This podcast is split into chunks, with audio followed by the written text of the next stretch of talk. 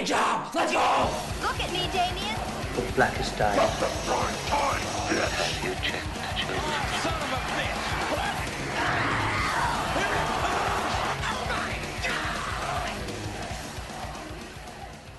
As the Stinger says, this is Blade Job episode 49. I am, as always, a host, Steve Carley. With me today, as always, Eric Marshik, over from wherever he is. Eric, what's up, buddy? Not much. Almost to the big five zero in That's the right, show. man. It's, I, it's kind of weird that we're going to be doing our fifth episode, our 50th episode virtually, but yeah, that's how the year's been going, so. that is how the year's been going. It's been a crazy year. I mean, it's only like I feel like well, I was gonna say this. It, it feels like we haven't been doing a lot of episodes because we've had a bunch of crazy stuff happening, but we're still we're still chugging them out. But yeah, it is a it's a crazy year nonetheless. It's funny because I mean, I, I, I, you know, throughout my uh, journey on the World Wide Web, I've come across so many like comments from 2016, and I guess if you remember, 2016 was a year where like a lot of celebrities Yeah. died, so everyone's like, "Oh, fuck you, 2016, it's the worst." And I'm like, dude, if you had any idea Yeah. what the hell was coming your way, like, Bowie died. What 20... Yeah, I think Prince was around that time, and it was just like a bad Yeah. year for celebrity deaths. But I'm like, okay, but this is a, a bad year for people dying. Period. Yes. So, good God.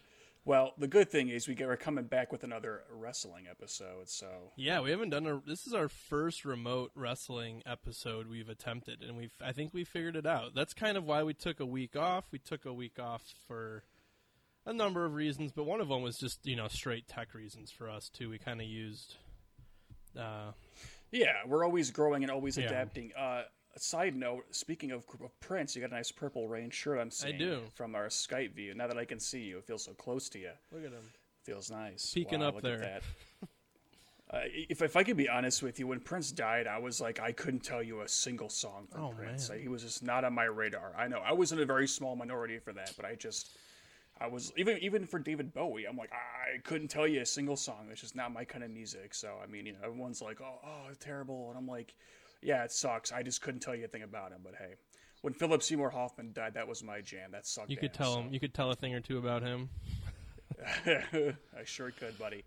Uh, so yeah, let's get some quick house, you know, housekeeping Okay. done. So Eric, what are we what are we covering today? This this is a big one. Yeah, we're It's kinda covering uh, Undertaker versus Big Boss Man. Um, I'll I'll I'll give it a I'll give it a little bit of time before I really kind of explain why we're covering it. But um, this is the this is a pretty infamous match from WrestleMania 15.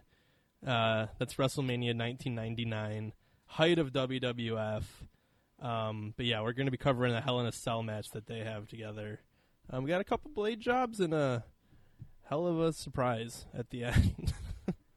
Yeah, really. Let's see, 1999, uh, Fight Club, uh, The Matrix was that year. That was actually a pretty good year for movies. So yeah, it's those are the two big ones. I mean, there are many other big ones I don't really care to go into. So anyway, we're heading into like the Um, new metal scene of music. we're That's heading right. into the Paris This is Hilton also- dynasty. It's it's an interesting Well, time we're heading into. this was boy band territory. This is hit clips. Remember hit clips from McDonald's? Yeah, I do. Yeah, see, that, that was uh, I for the for the record, I turned nine that year, so I know that's kind of our thing to tell Hmm. that. But Eric, have you been watching anything? Any updates? I Um, mean, I got a couple things in the notes here. I don't know about you. What have I been watching? I've been watching a lot of I- I- I. Seinfeld. I know it's not really Okay, horror or right. wrestling related. Uh, well, none of the neither of the two things that I have are, are horror wrestling related, but they're still topical. Yeah, so- yeah. I mean, I I've been watching a little wrestling. You know, we just I, I don't you know we we we just had Backlash, um, an NXT pay per view a couple weekends ago.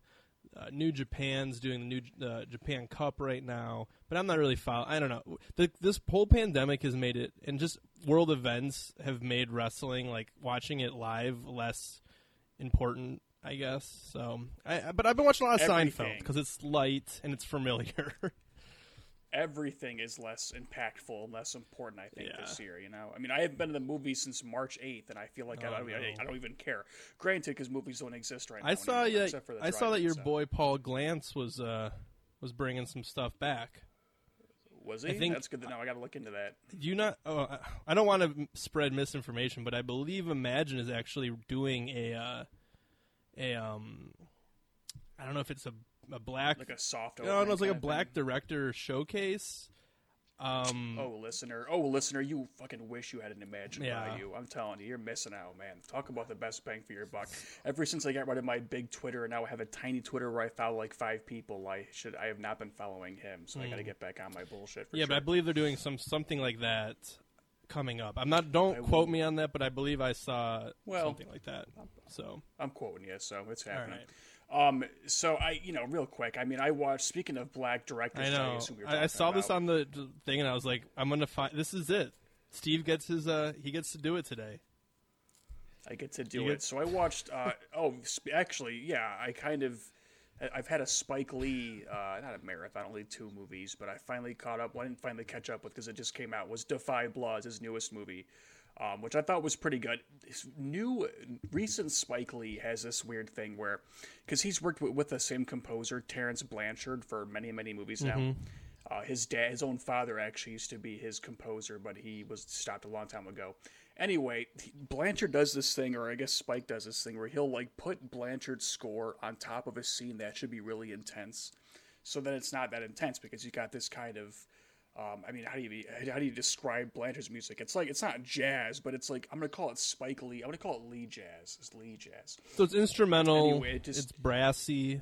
And, It is, okay. and it just it ruins to me. It ruins. Oh. Like it's a great, you know, it's, w- w- when used right, it's great. But like when you put it on top of these like intense scenes, of which there are many in Da 5 Bloods, and it's two and a half hour long runtime.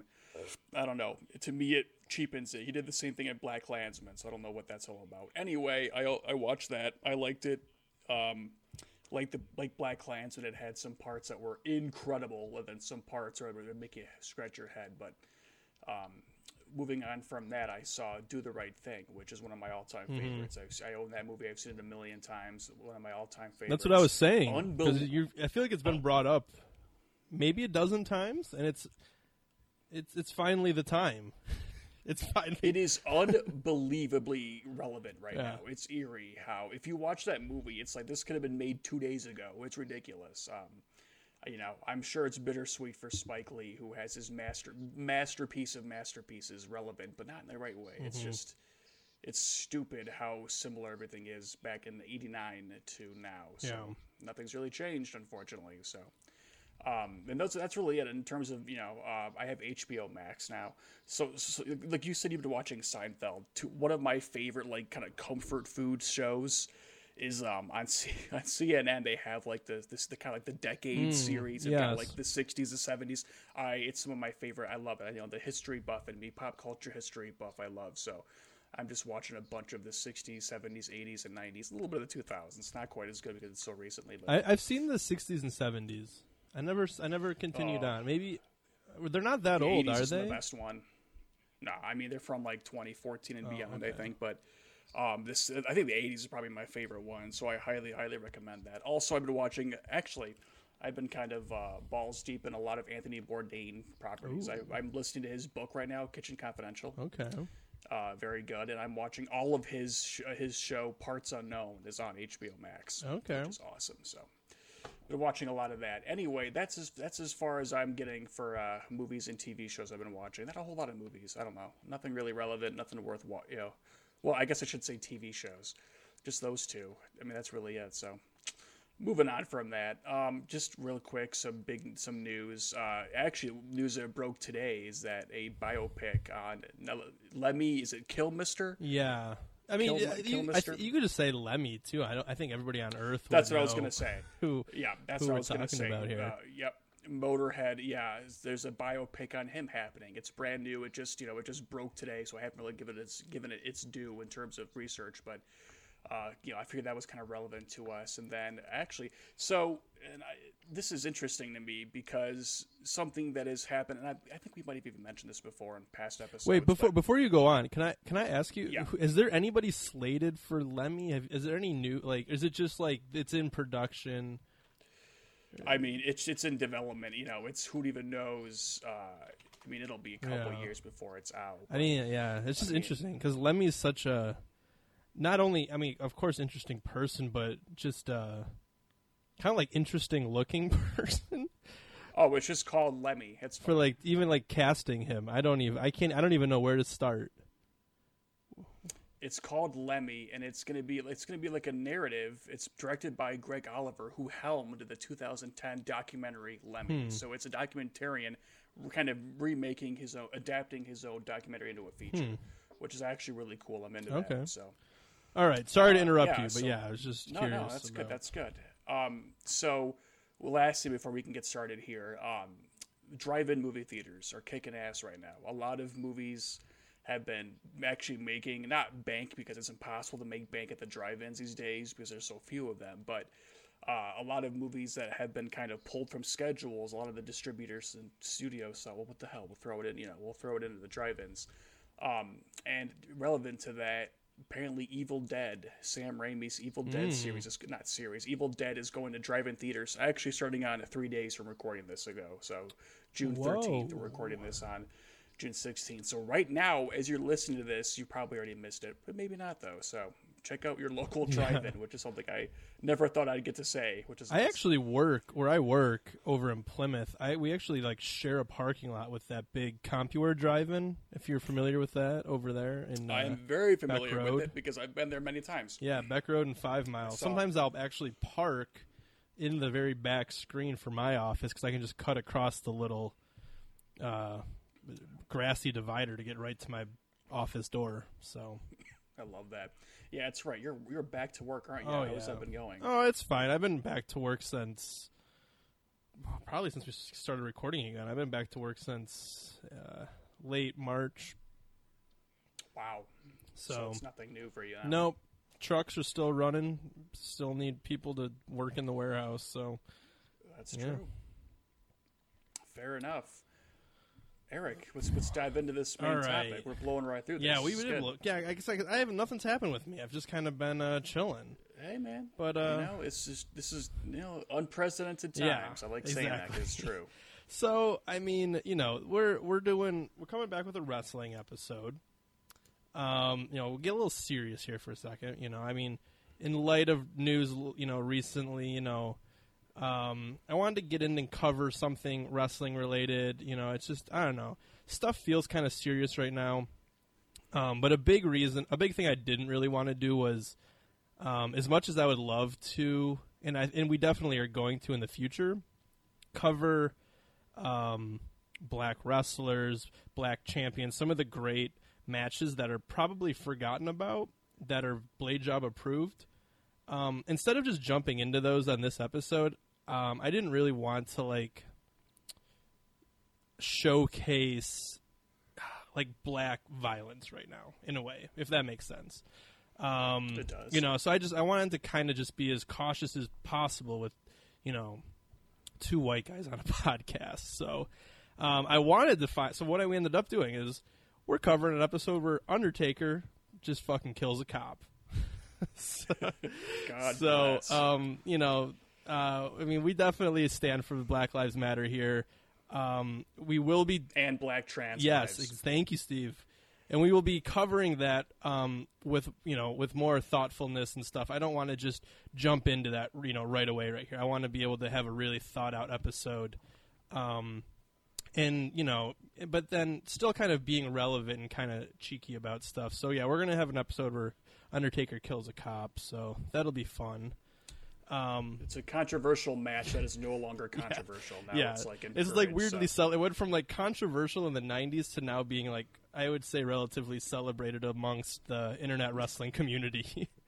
um, but I, I did want to point out real quick, you know, kind of while we're talking about um, uh, black wrestlers, is I've been doing a lot of I was doing a lot of research on um, black champions, black wrestlers. You know, kind of doing some research on upcoming episodes, and I found this. Um, hashtag actually called grappling with color. And it's and it was pretty much trending on Instagram and Twitter. And it goes actually through the Pro Wrestling Historical Society. And they've been um, going back to like literally uh, pre-video days of, of black wrestlers. Um, you know going back to the early early 1900s when it was like carnival wrestling and they would have they're, they're documenting all of these um, black wrestlers from pretty much the beginning of the you know quote unquote sport of professional wrestling even back when it was legit uh, like strongman wrestling. So um, if anybody's interested, I mean, I highly recommend just just do a hashtag search of grappling with color, and there's so much like just insane information about all these old. I mean, guys, pretty much it's pretty much documenting 1900s up until about like the 1940s. So kind of pre video um, black wrestling in America and in England. So it's just really cool to see that being documented by guys who are pro wrestling actual historians and they're pulling up flyers and they're they're going over who won in matches. So highly recommend checking that out. Um, you know, just as a you know something to look into. And it's uh, I wish there was video of some of it, but obviously there you know stuff's from the 19 tens, and there was video as we know. But it's funny you're kind of speaking my language. I was not aware of this until now, but you're talking about you know that's my favorite time of history Yeah. is like the 1880s to 1930s around there. So like I did not know this was a thing. So and I love the the term grappling with with was it grappling with grappling color? with color, yeah. And I mean, one I just like that. That's an great. example of one was this. Uh, I think his name was Frank Cozier. Um, he was a, an American black wrestler who was like back in the early 1900s. He was like the, the first champ of uh, some certain belt, and um, they actually had these like kind of early trading cards. Um, they were actually called like cigarette cards, and you know it's just crazy seeing like his face on it, and it's really kind of amazing too that it's not. I mean, I was kind of expecting, oh my god, like we're gonna have this uh, black essentially trading card from the early 1900s, and you know it actually was portrayed quite tastefully. you know, it wasn't um, like the stereotype Right. of a of a caricature. So I don't know, and it was just there's a lot. It's just very respectfully done, and it's a lot of good information. So.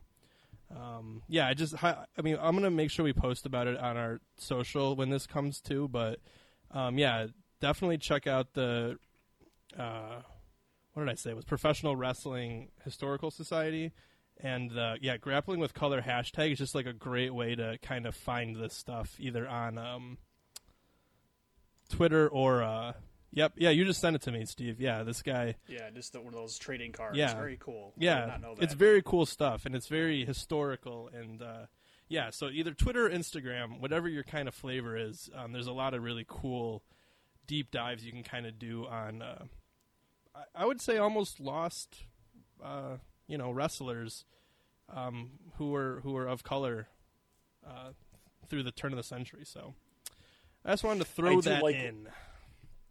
I like when uh, when you have. I mean, I, I, I already forgot my memory's terrible. I already forgot this this uh, historical society you talked about. But I do like when you kind of find these niche topics that have these historical societies to kind of keep you know history alive. I thought that's pretty cool. Mm-hmm. Yeah. So, Yep. it's good information. I'm going to be looking deeper into that because I somehow I missed that. So gra- hashtag grappling with color. Yeah. fantastic. So, like I said, we'll have some actual matches probably in the future, but um, yeah, I, I highly recommend looking into that. Um, you know, with everything going on right now.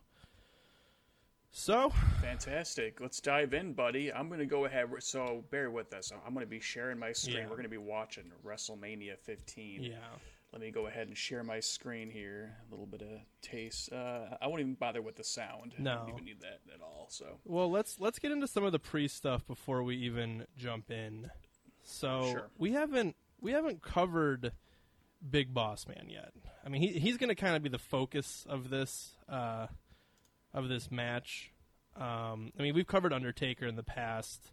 I'll get into the Undertaker a little bit, but right. I mean, Undertaker is something like I. Yeah. You don't even really need to know about No. wrestling to know who Undertaker is. You know. I mean, well, I never heard of Big Boss Man until recently. So so Big Boss I Man. know. Yeah. um, prof- uh, real name, birth name Ray Traylor, um, which is kind of a funny name, but um, It is. uh, he he he debuted actually as Big Bubba, um, 1985 at age 22. 22. Yeah, so young guy. I mean, he, he we'll get into it later, but he did not even really live that long. Um, he get he debuted for Jim Crockett Promotion uh, as the bodyguard of Jim Cornette. So Jim Crockett Promotion Um, think like the old uh, Starcade '85 that we covered on Thanksgiving. So that that era of WCW. Um, Boss Man became more of a household name for him uh, when he joined the WWF back in 1998. Um, and he went right into a feud with the Mega Powers, being Macho Man and Hulk Hogan. Um, and then talk about like names that haven't aged well. He was he's a big guy, and he was tagging with um, his partner Akeem, and they formed their their tag team was called the Twin Towers because of them because of their size. So, um, yeah, yeah, there's gonna be a lot of things that don't age well in in this uh, in this uh, episode today. But also Akeem, I should also just while we're on the topic of things not aging well, Akeem was a white dude who dressed in African like tribal things. So 1998. Uh, yeah. Thankfully, we had Macho Man and Hulk Hogan put him in their place, but humbled him real quick. yeah. So, anyways, uh, Big Boss. So that was the Big Boss Man character. He he pretty much came out as a corrupt cop. He was a you know would come out, pretty much beat like lower ranking uh, wrestlers with his nightstick and stuff, just like a real jackass. Um, so we're already seeing like trends of, of bad police character. um, and I guess I should And nothing's changed. yeah, and, and I guess I should say that too. I mean, we'll get into Ray Traylor a little bit, but I mean, you know, like everything in wrestling, you know, this is it's about characters. You know, I mean, I don't know if Ray Traylor was really a shitty person. I mean, I have my own opinions about him, but it's more about the symbolic nature of him playing a abusive cop is why we're covering this. It's a stage presence, Yeah. right? That's really all it is. Though he did have that tattoo, I'm not sure. yeah, that's, like we'll get into that a little. what that means. But um, Yeah. but yeah. So Boss Man uh, leaves WWF 1993 for WCW. I'm not even gonna get into that run. All that we need to know is that he comes back in 1998, and he pretty much becomes Vince McMahon's personal bodyguard, and is one of the very first members of probably one of the biggest heel factions of the later 90s, and that is the Corporation, which is Vince McMahon pretty much using like his he, he's the president of the company and he's pretty much you know officially becoming like the heel boss the boss that you want to beat the shit out of if that makes sense and, and, then- Oh, and this is really what got stone cold so beloved because you know stone cold is the everyday man and vince mcmahon is the shithead boss and everybody wants to beat up their boss and stone cold's actually doing it so it's it's all this is this is WWF is on fire at this point. The American dream, being able to beat the shit out of your boss. Yes. so that's pretty much um, where we're at with Big Boss Man coming in. So he is Vince McMahon's right hand man, and at this time in like late '98, um, early '99. So this is WrestleMania is taking place in March '99. The corporation is is starting this feud with the corp with uh, with the Ministry of Darkness. Okay, so now we're talking about Undertaker here. And bear with me, this is going to be a pretty confusing and crazy history of the Ministry of Darkness, but this is pretty much where we're at. So, Undertaker is uh, kind of taking on this more like, you know, he's been like the uh, the dead man. You know, he's kind of been this like zombie wrestling character for you know years now. Um, at this point in like 1990, early '99, he kind of starts to become this like like druid, uh, like messiah. Like what, what he actually calls himself. Some what does he say he is? He uh The Messiah. Interesting. Yeah, he kind of just becomes like an e- like think of it as like an evil priest. Um, and he sta-. Got it. and he starts recruiting recruiting different people. So he recruits Bradshaw and Farouk. They call they call themselves the acolytes. They have like the weird druidic symbols on them. Um, he also recruits the Brood, which is like a bunch of vampires, including Edge from our last wrestling episode. So he's got this kind of like gang of uh, kind of like supernatural uh, kind of people, I guess you could say, and they're going right for Vince McMahon. Um, you know, they're they're in, they're intimidating his daughter Stephanie. Uh, they're going to his house. Undertaker has this like big symbol, which oddly looks like a cross, and he's like crucifying people on it. It's it's really a wild time, and I you know it's it's probably deserves an episode of its own just on the Ministry of Darkness is like shenanigans that they're doing. But like I said, their main target is um, Vince McMahon. So, like I said, it's a lot more confusing than I let on, but all you need to know is that, yeah, Undertaker's like a druid priest. He's got a gang of vampires and, like, you know, all sorts of other shit going on. I feel like I'm playing an RPG game with all these different Yeah. classes. You have the druid, the priest, It- the And, and this really gets into like uh like so this is the era of WWF where it's like everybody had to have like a gang or like a posse. Like everybody other than like Stone Cold, like everybody was in some kind of like like faction. So it's just the way things were then.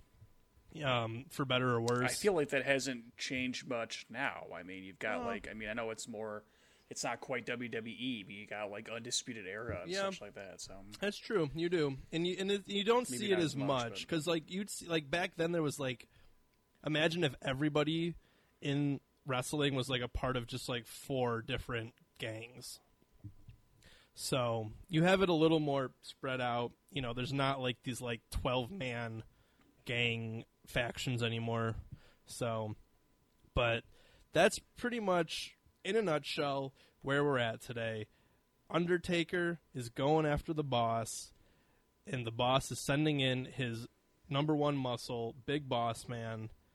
Um, yeah, I mean that's that's that's.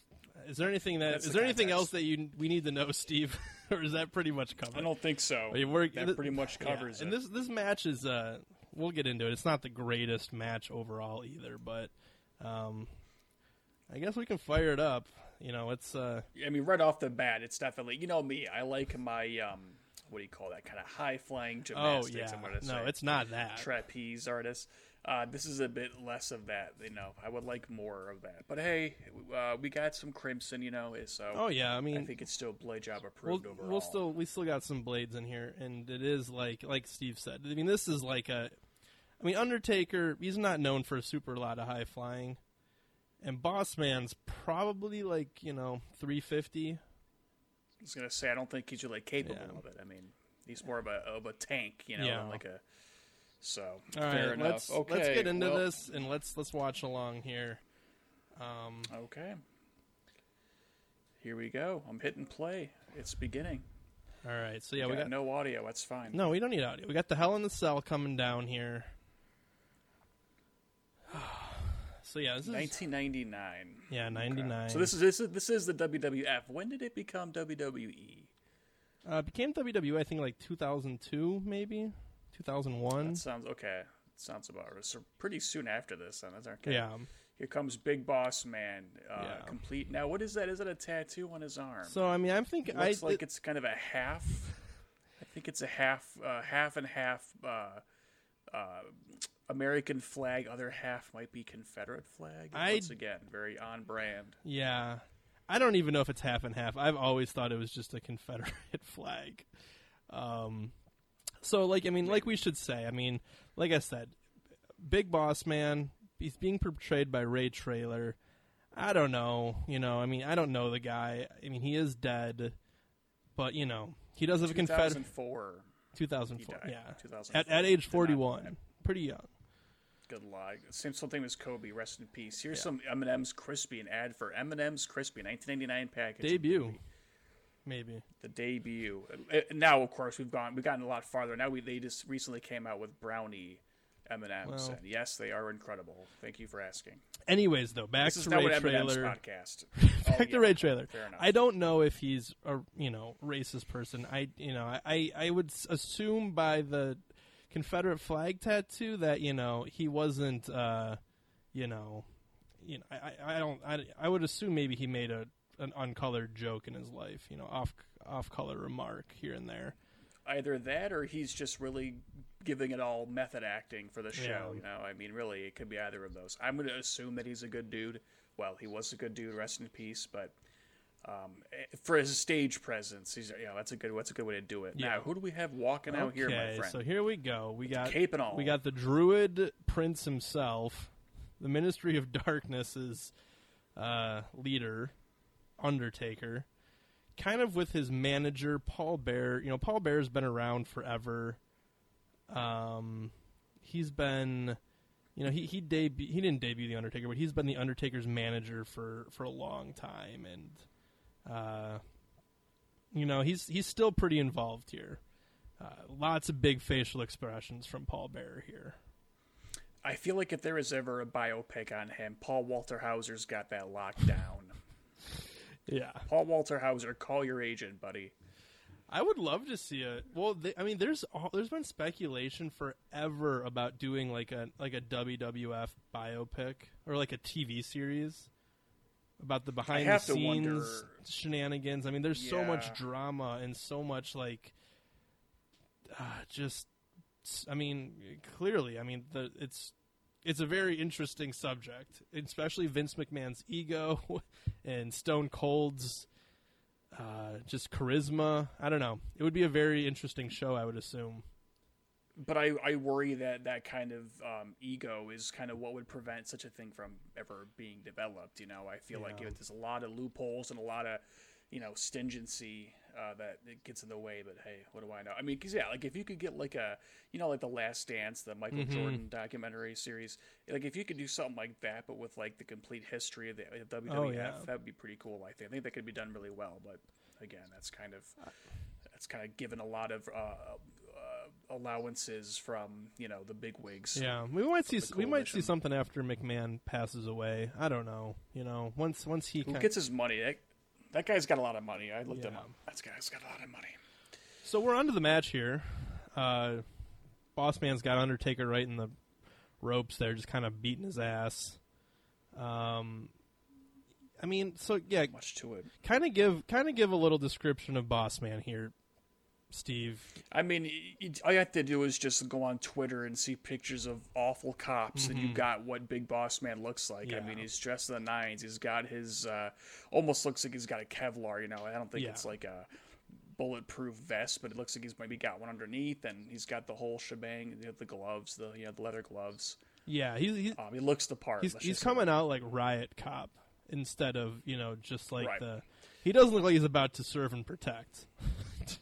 He looks like he just got done firing, you know, like a, a tear gas or Yeah. some poor teenager's eye, Yeah. protester's eye. Yeah, and he and he just is he is he is like a pretty you know going back to you know I, we, I don't know the guy but he is a he just has like an evil look about him. um, Wow, I mean, Undertaker has that to a T. Right. Undertaker. Speaking of looking the part, my God, I Yeah. mean, Undertaker just looks like a menacing, you know, a menacing uh, uh, presence on the ring. It's all in his face and everything. It's crazy. yeah, and this is this is prime Undertaker. Um, you know this is Undertaker. I mean maybe you know you could say that. 95 to this is like you know the best that he was i mean he's in great shape look at all these like sit-ups he's doing where he, he pops back up like that i mean that's not easy to do Yeah. I just because like I mean like like I said I don't think you need to know anything about wrestling to know Undertaker. It's not quite he's not like a brand like Michael Jordan, but he's definitely one of the more you know he's been in the game for so long and you know He's, Absolutely. uh, I mean I'm not I'm not gonna say he's a brand, but he definitely is like a face. At some point was a face of the WWF. So Oh yeah, I mean he. I think he does. He he transcends wrestling quite a bit. I mean, I think he's he's one of those guys. He's he's not quite Austin level. He's not quite Rock Hogan level, but I think he's up in that top five. well he's not an actor and he didn't bring down Gawker for millions and hundreds of millions of dollars, so he's not quite at that level yet. So Speaking of that, I did watch a lot of that. I think I told you I watched a lot of that stuff yes. about yeah, good stuff. so like you said, Steve, this isn't your type of match. I mean, we got a lot of heads being slammed into uh, the uh, the rails here, the cage, and Well, I will say this though, it, it's not my kind of match, but I do love good cage match. I love it when the cage is used, Okay. which it is right now. It's cage is it's you know you've got both of them pretty much getting blasted left and right. You No breaking news, breaking news right now. The handcuffs have come out. The cop himself, a cab man himself, he's brought the, the the handcuffs. Obviously, he plans to cuff our boy here. yeah, he's gonna cuff Undertaker like up to the to the cell, um, immobilizing him so that he can continue to just assault him. Um, Sounds about right. Sounds uh, like nothing's changed. Yeah. yep. And so Undertaker here is chained up with these these like gimmick handcuffs, and uh, I mean You're about to find out why Yeah. they're gimmicky. Oh, and look at he put, now he described the baton.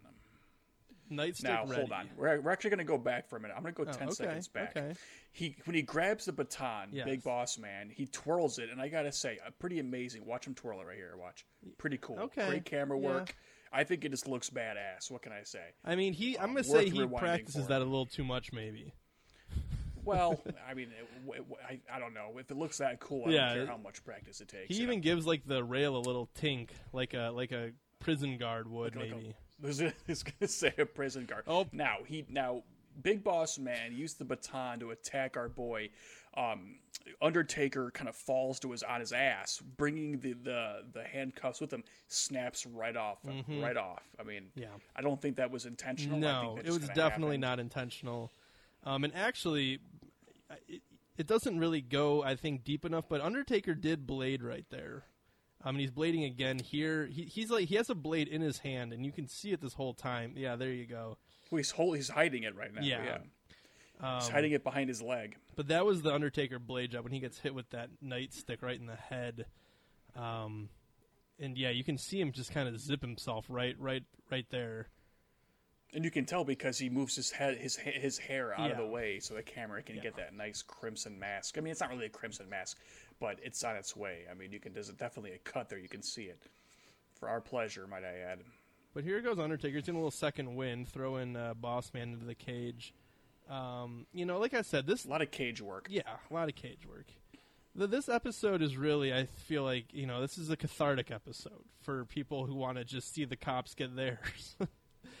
um, Just like there, uh, just like do the right thing. This has more relevancy now than ever. Yes, like I said, this this this went from uh, pretty much universally uh, despised to I think pretty relevant and uh, uh, like uh, low key celebrated Timeless, by by the Now, younger generation Eric, of I- fans. Exactly, a new wave, if you will. Yeah. Now, uh, I'm, I'm, I'm going to ask this while Undertaker is pulling out the chair, which he really could have been grabbing from any of our parents' basements, for that kind Mm-hmm. of chair. Anyway, what is up with the front of his, um, I'm going to say, tank top vest looking thing? He's got a little window to his chest hair. Yeah, there. so that actually I believe it. is the kind of showcasing the. Oh, here's Paul. He's I yucking it up. He does here. He's just yucking it. He's, that, that's a good phrase. He's yucking it up. That's all I can say. I- yucking up for the camera. But I believe Undertaker's shirt has his uh, symbol uh, etched Ah, into his it. little sigil. Um, okay. And if you look in the crowd, like behind him, occasionally you'll see people. They'll they'll hold up signs with the symbol of Undertaker, and it, it I mean, like I said, it looks like a cross. Um, and I mean, I believe they also got some flack for that by, you know, crucifying people on that, you know, you know, sacrilege and whatnot. Uh, I don't know. I'm just saying that I want it because it's a nice little window to the chest Yeah, hair, nice. which I have It many, nice. many chest hairs. So, um, what we were, what we missed here was Undertaker pretty much picking up all what 350 pounds of pure all cops are bastards energy, Yes. slamming him headfirst into the cage. I like that. And there was a dude in the audience who knew the camera was there, so he tried to get a nice little, yeah, tried to get some attention on camera. I don't know what he's doing nowadays, but yeah. probably as a family now. Yeah, I've actually there's a settled there was a, a meme going around actually um, that was actually saying all cops are boss man, and it was uh, it was boss man at the end of this it. match as well. as, as we'll cover. Ah, yes. but um, he very much so. boss man he does a little eye poke there to Undertaker. You know he's just dirty. He's just dir- dirty cop. And uh, Some things never change. I want to keep making that joke. Steve though that time. maneuver right there, Undertaker with the big flip off the ropes. I'm going I back mean, to watch, watch it again. This. control. This is a big man That's nice. Yeah. I know you like that. That's that. a full front flip too. I Yeah. do like that quite a bit. So um, I, I do like how men twice my age and twice as, as big as me can do, and I'm not a small guy, but can do a nice front flip like Yeah. that. These guys are in shape, ways I can't even fathom. But we did miss it that yeah, Boss Man did uh did did slice himself open um, when he hit the cage back when uh, Undertaker picked him up and threw him in. So um, this Blade jobbing is an art, dude. You Yeah. really have to keep it subtle. It really is all about knowing the right time to do it. I gotta respect it. Now, describe what's happening so this here. is pretty. This classic pretty cool. Undertaker where he's on the top rope. Oh, and Boss Man pulled him off, but you know Undertaker will do that like rope walk sometimes, and then jump off and uh, you know just give a big elbow to the to the guy who's who's kind of on the bottom there. Um, He jumps off and gives Steve Carley what he wants, although this time it was thwarted by Boss Yeah. Man when he kicked his feet out of the way, making him kind of land on his crotch. Land, land on it right on his big Undertaker for sure. Got damaged goods. So so yeah, they're back in the ring. Um, you know, if we had the audio on, we could hear the fans. They're actually chanting kind of what probably Steve is thinking through some of this, and they're saying, "This is boring." So they're uh, they're. Now remember, this is WrestleMania, so Yeah. yeah, damn right. You want to get things excited, of course. But I mean, I, I know like it's not it's not your favorite. But I mean, I do love Undertaker's uh, punches. I think he does. He always looks like he's like fucking hitting people hard. Yeah, he puts a lot into it. you know, Yeah. he doesn't- pull the punches, and I gotta respect that. I just, you know, I, I it's harder for me to to like to. It's more believable to me when you have the high flying Yeah. body I slams. hear you know, hear the punching and kicking. It's just not for me. But um, I do like this right here. this is kind of a last a- minute yeah. redemption arc. nice low blow, you know, right in his Undertaker little though, not Boss Man, dealing the dealing the damage, True, dealing the goods. very good, very good. right in the crotch. And here he Hitting his big goes. He gets man, him up. He's going for the pile driver. botches it, Yeah. gets himself in a corner, thrown about. I mean, under, I got to tell you, what's coming up here, right here. This is the end. Right, well, this is the finisher move. What- This is called a tombstone. tombstone pile driver right on Boss Man's head. Uh, ah, man, I've seen too many horrible things on the internet where I see that, and I've seen people, videos of people like getting really paralyzed yeah. from that kind of move. So to see that to see his head land like on that pile driver, There- man, there was I'm a like, time- check out my boy. There was a time in the '80s where pile drivers were, were banned from wrestling. I can see why. You know how dangerous that shit is. But hey, for my pleasure for Yeah. wrestling, So, like we said. Undertaker got the one, two, three. Match is over, but he's looking to the sky, um, seemingly the match is is over, but it ain't done. Let's seemingly summoning something from the from from the rafters, and and reminds me of Hulkamania when he gets you know when he freaking gets going. And spe- Um, uh, speaking of Seinfeld, we have Gangrel coming down in a puffy shirt, and we got Edge and Christian coming down as well. And like I said earlier, they are part of Undertaker's Ministry of Darkness. Um, they are Love that name. kind of vampire characters. Um, they would pour blood on people and stuff, and you know they were just kind of doing this like goth gimmick. It was kind of fun. Uh, they had a really cool like Nine Inch Nails like esque theme song. Uh, there's cool cool stuff. But uh, they're heading to the middle of that. They're they're still on top of the cell. They're heading to the middle. Gangrel's just This is where it gets controversial. yes, and they are hanging a rope through the top of Really, the they're- cell. They're really struggling now with that rope. Yeah, they it takes them a long time to thread that needle, so to speak. and Undertaker's just Um, like, "What the fuck?" Undertaker's like, like if I stand here for another ten seconds, I'm gonna realize how stupid this is, and I'm gonna regret it. We're gonna stop it. But they're lowering down a nicely te- packed noose down Yeah. from the top Yeah. of the of the the, the cell, um, held together by duct tape. It looks like pretty crazy. yeah, um, boss man still laying on the ground. You know, um, you know, this is. I, you have to wonder what these guys are thinking at this time. Like this could, I think Undertaker's thinking this could either ruin my career or make me a legend. I don't think either of those happened to came, you know, came out of this. no, definitely not for this is an interesting Undertaker. move. No, Bo- Boss Man, I don't know if Boss Man's career ever recovered after this. Actually, I I know for a fact it didn't because he had another just completely debacle of a Hell in a Cell not too long after this. So you know he kind. This might be this is up there with one of the worst Hell in the Cells, but uh, as we could see here, they're pulling the Brood back up to the rafters, and Edge is completely just stuck. he's just, hanging in He's air not by moving. harnesses. up and here we go. Paul Bearer, he's he's hitting the button to lift the cell that has the noose attached to the to the middle of it, and uh, There is something oddly and very, very morbidly cathartic about seeing a cop who can't who can't uh, breathe. Yeah. Part of me was like, should I even say that out loud? no, it's I think that like I said, this episode is uh, it, it was chosen for a reason. You know, Yeah, he's thrashing, he's kicking. The imagery alone is really, Yeah. I mean, I don't just the idea of him just hanging there right in the middle of the ring, yeah. surrounded by a bunch, bunch of fans. I don't know if anybody here is a fan of his or not, but I mean, and he is I like mean- just yeah. You the Confederates effects wise, the Confederate uh, arm tattoo is showing. I mean, I personally no sympathy for me here. I mean, I I think it's I think it's great. Um, I mean, it's is it's a great, classic moment, but um, What yeah, a screenshot right there. Yeah, it's uh I mean, what the hell can you say about that ending? It's pretty it's definitely uh it definitely is an eye opener. It's definitely, you know, shocking to say the least, but that's definitely just seeing a cop hanging there um I guess effects wise, I don't know how they do that. I mean, cuz he's really hanging there. I mean, he Yeah, is he- hanging by his throat. He's got have some kind of harness in the back of that coat. Um, but yeah, so that's uh that's the Hell in the Cell match there. 99 at WrestleMania. Um, really got uh not surprisingly hit with uh very uh, negative reviews uh, immediately following. Like I said, I think it's aged differently. Um, I think you know the current generation of wrestling fans seems to have almost embraced it because I think the current generation of wrestling fans is also uh, the, the same generation of of just humans who are you know against all the injustices going on right now.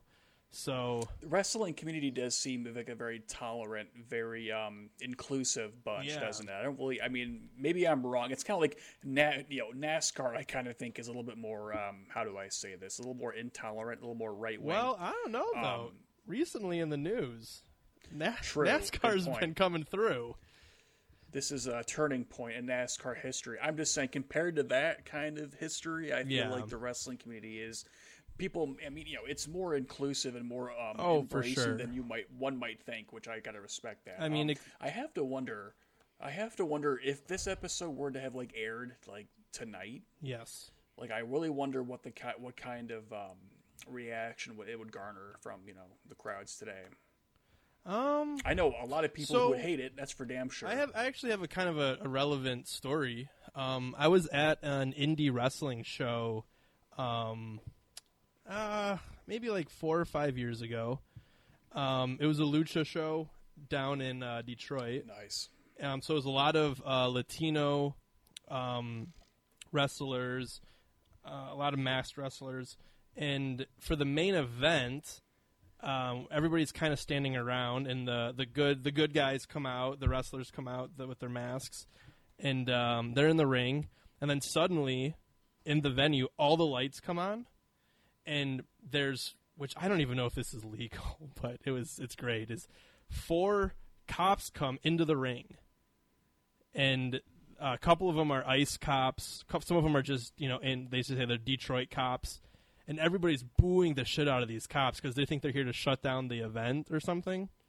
And it turns out these cops were actually heel wrestlers in costumes, and the baby faces proceeded to just beat their ass, and everybody just lost their mind with these cops getting just beat by the luchadors. So I mean, I think that that's a time. that's a pretty uh, that's a pretty accurate representation of I, of how I think people would react to this segment today. Uh, you know, nobody's looking at the cops as the good guys. Um, so I mean, Nor should they. And, and I think that was a really, I mean, it was a fun, fun way to to you know kind of really get some like good heat at that local event was to have these guys dress up as cops and pretend to shut it down, only to get their asses beat. Um, so, yeah, that was that. That's kind of what I would think. You know, if this was to air today. Now, if it was to air today on WWE on TV, yeah, I don't know what reaction it would get, but I would say like the more indie wrestling fan, you know, like you said, it is pretty inclusive. You know, you go to the Re- Squared Circle Reddit, and you know, it's it's I mean, yeah, there's a lot of like whining over you know actual wrestling stuff, but it's a very inclusive, uh, you know, community of fans. I would say, especially with more gay wrestlers and stuff now. Uh, you know, a lot more wrestlers of color, a lot of Latino wrestlers, a lot of black wrestlers. I mean, Japanese wrestling fucking took over like crazy. So I mean, you wouldn't have wrestling without diversity, and I think that it's got something for everybody. Well, you know me. One of my favorite wrestlers is Dream himself. Oh, yeah. I think he's one of my favorites too. So Yeah, actually, speaking of that, he actually had a, a match with uh, Cole at the last uh, takeover. Uh, s- Oh, yeah? Street fight in a parking lot. Uh, yeah, Dream showed up in a Lambo. It was pretty. It was pretty fun. I'll have to look into that. yeah, that sounds good. It was good. I mean, he, Dream did lose, but it was still it was a fun match.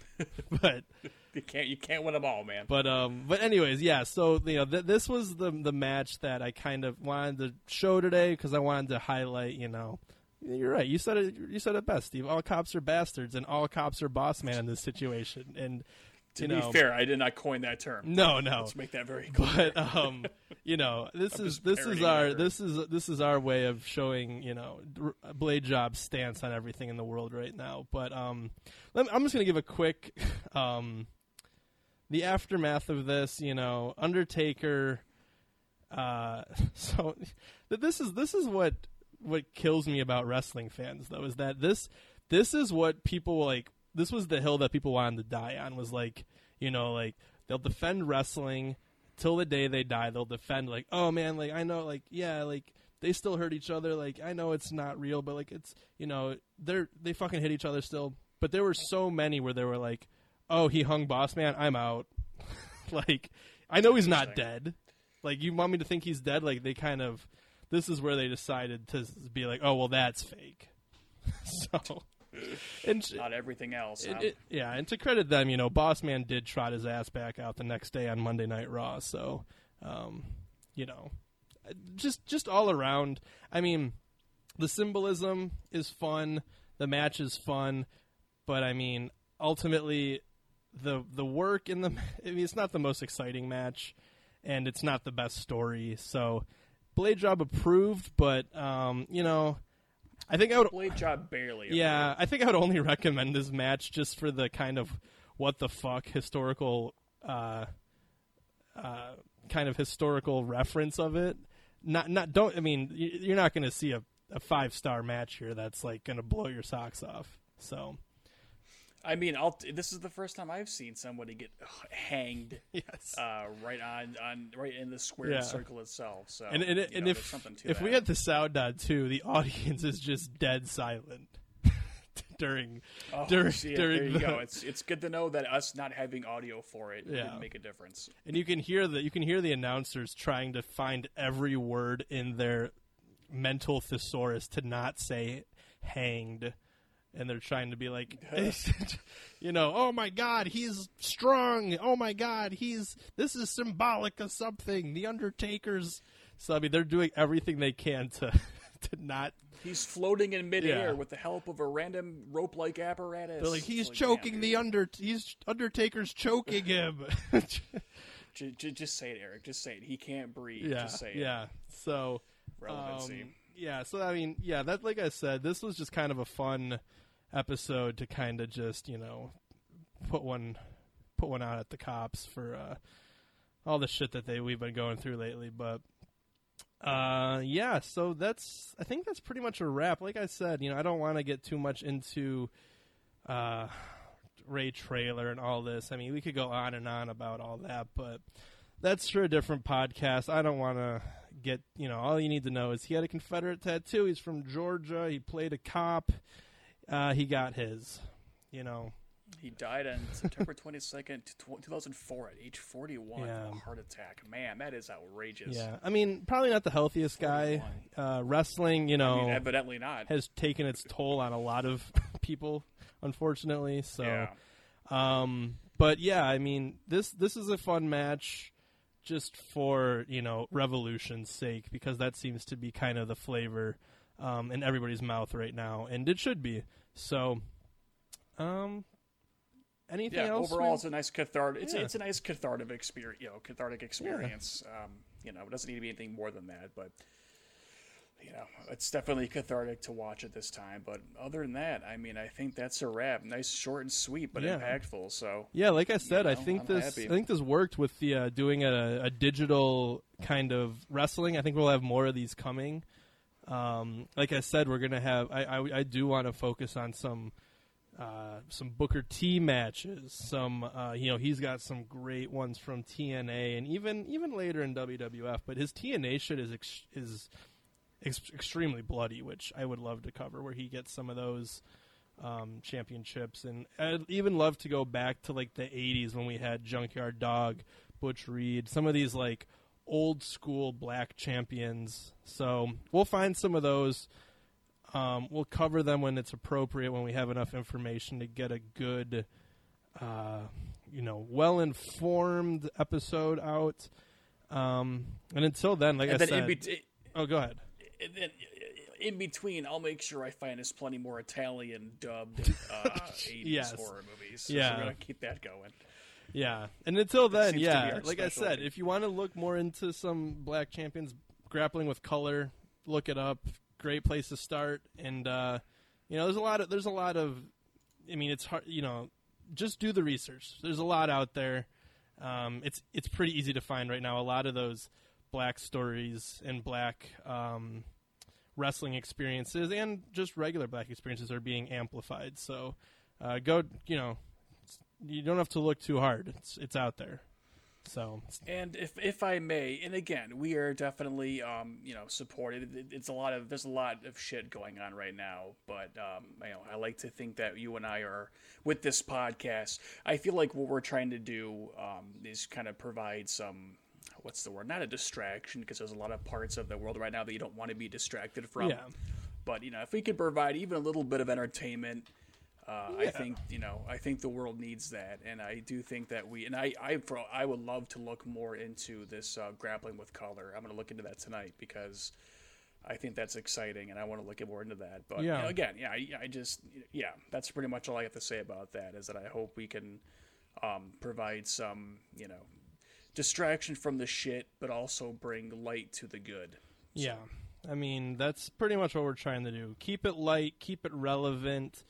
Um, you know, let let the let the really important stories be heard before ours. I think that's that's We're there with we're there if you need us, Yeah. you know. But uh, don't let us distract from what's really going on out there. So we're just a couple of boys. So beautifully Couple of De- said. Metro Detroit boys. Thank you, thank you. So, but yeah, like I All said, right, we'll have more. You know, we'll have more wrestling coming. We'll have more movies coming. Um, and oh, we'll have more videos coming too.